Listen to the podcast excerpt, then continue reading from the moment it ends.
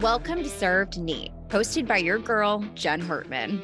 I'm the CEO of Neat, a boutique PR and marketing agency based out of Louisville, Kentucky.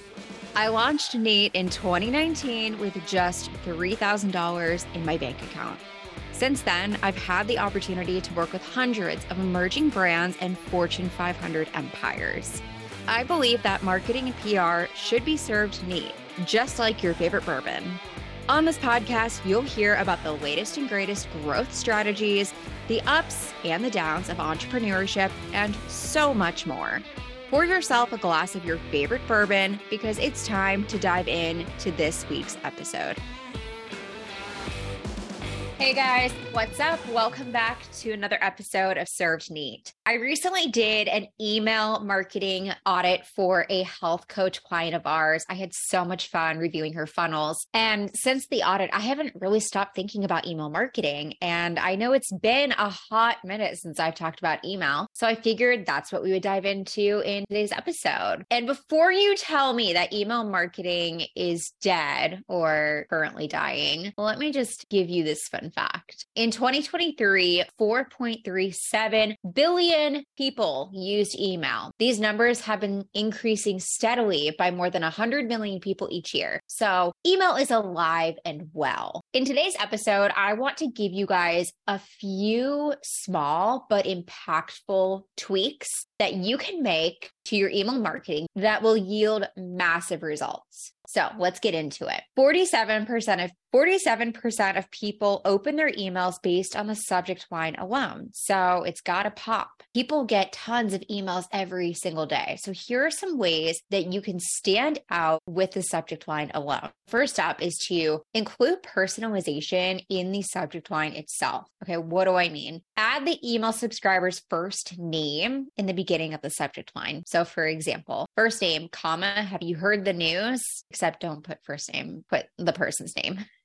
There's actually a tool in most email marketing platforms that you can just add personalization, whether it's first name, last name, company, whatever it may be, to make it really easy when you're setting up mass email campaigns. There's actually psychology behind the first name. Hearing and seeing your name sets off a chemical reaction in your brain, producing more dopamine, that feel good hormone. Next up, when it comes to the subject line, stick to six words or less. Include an emoji in the subject line to get attention. Avoid spam trigger words like the plague. So, words like free, sale, BOGO, discount, trial, words like that will send your email to spam or to promotions, and the content of your email will never even get seen. If you want a full list of spam trigger words, I'll go ahead and link a blog article from HubSpot. They put together one that is really good, and I refer back to it often.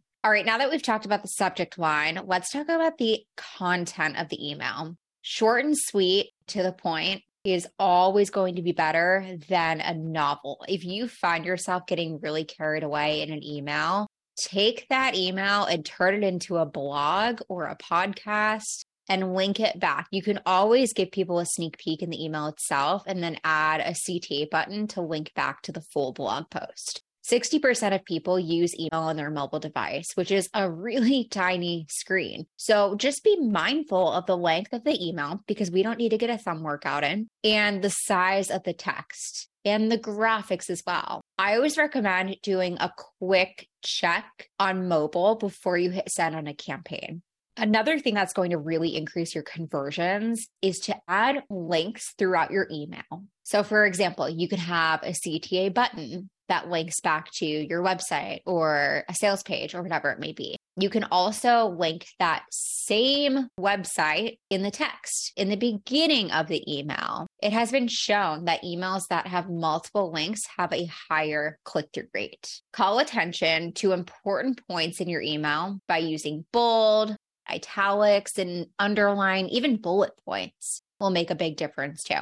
People are lazy make it easy for people to digest the information you're sharing. And the last tip I want to share with you is to add a PS at the end of your email. Over 90% of people will actually read a PS line before they read the rest of the email. It plays into human psychology with the Zeigarnik effect. What this means is that we have a tendency to better remember unfinished tasks than completed ones. So essentially, we feel uncomfortable when things are left incomplete. When readers skip to a PS line, they feel like they have to go back and actually read the entire email. All right, y'all. I hope you learned a thing or two or five about email marketing and how you can make just some simple improvements to increase your open rate and increase click throughs and ultimately boost your sales. If you have any questions about this episode, feel free to slide into our DMs, neat underscore the agency. Thanks for listening, and I will catch you guys on next week's episode.